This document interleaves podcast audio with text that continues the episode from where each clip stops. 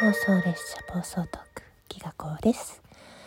うん私ね弟とはね割と仲がいいんですよ。5つも離れてるし、ね、男女の違いっていうのもあって1回ぐらいかな大喧嘩したのって。それも私が一方的にですね小学生ぐらいの時に私が食べようと思ってたあの白い恋人を弟が食べちゃったっていう大したことないこと覚えてるんですよね。めったにめったに喧嘩もう喧嘩までいかないんですね弟も割と落ち着いていてなんかね姉さんこうじゃないみたいな感じでこうたしなめてくれるというかね割と大人大人な弟で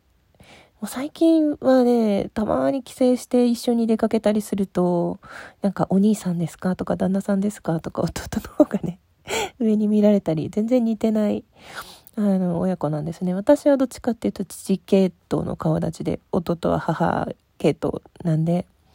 今日も今日もっていうかちらっと話してる時になんかあの週に1回小さな冒険するといいんだってっていう話を教えてくれて。それどういうことかっていうと、まあ、今ねコロナ禍が続いてなかなか外出遠くに行ったりとかなんか変化が起きにくい。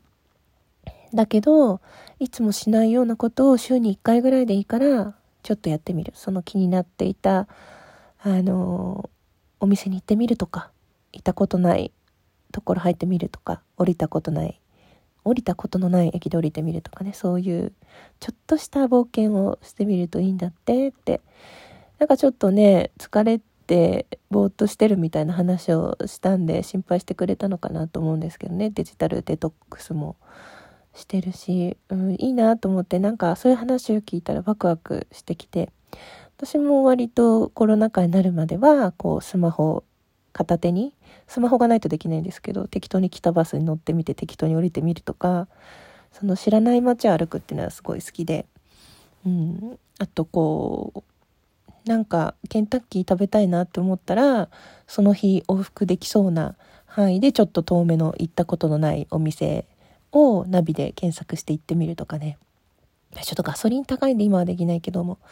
なんかちょっとそういうね、あの、遊びをするのが大好きで。あまたそういうのしたいななんて思いましたね。なんかどんどんどんどん店もね、変わったり、なんか潰れてしまったりするんで、気になったお店は早めに行っておかないといけないななんて思って。うん。それと同じでね、なんか、気になる枠にも行ってみたいなって思うんですけど行ったらコメントしたくなっちゃうしなんかこの間その初めての枠でコメントするのって長長縄跳びでこううまく入れるかどうかみたいな感覚だよねって話をしてたことがあるんだけど本当ねすごいタイミング下手なんですよね。だからそれでなんかその場の空気壊しちゃったらどうしようとかなんかドキドキしちゃうんですけどうん。だからこそこう収録収録ギフトのその中に自分のライブに来てこうコメントをするみたいなやつも入れてこうコメントしに来いよって誘ってもらえないかなみたいなね。時間が合えばこうおいでって言ってもらえるようなそういうちょっと自分に勇気が出るようなこう意味をギフトにも持たせて。うん行きたいなと思ってます。えっ、ー、とね6月の末日2日と7月1日にかかる3日間なんで、また近くなったらご案内しようと思ってるんですけど、あ、なんか、もしかしたらつぶやきのところに変えたかもしれないので、気になる方はチェックしてみてください。いや、ほんと、もともとはね、30コインぐらいで、その1枚5分とかだったら投げやすいかなと思ったんですけども、100コイン固定なんですって。で、すると、もう完全にね、その時の無料コイン使い切っちゃうんで、まあ、1枚15分っていう風にして考えています。まあ、3日間なんでね。うん。まあ、気が向いたら使ってみてもらえると嬉しいです。私がデザインしたので、そちらの絵柄も、うん、あの、投げなくてもいいんでね、見に来てもらえたらなって思います。見に来てもらえたらっていうか、自分であれだよね。あの、私の番組に行ってお便り送る、ギフト送るから、確認できると思うので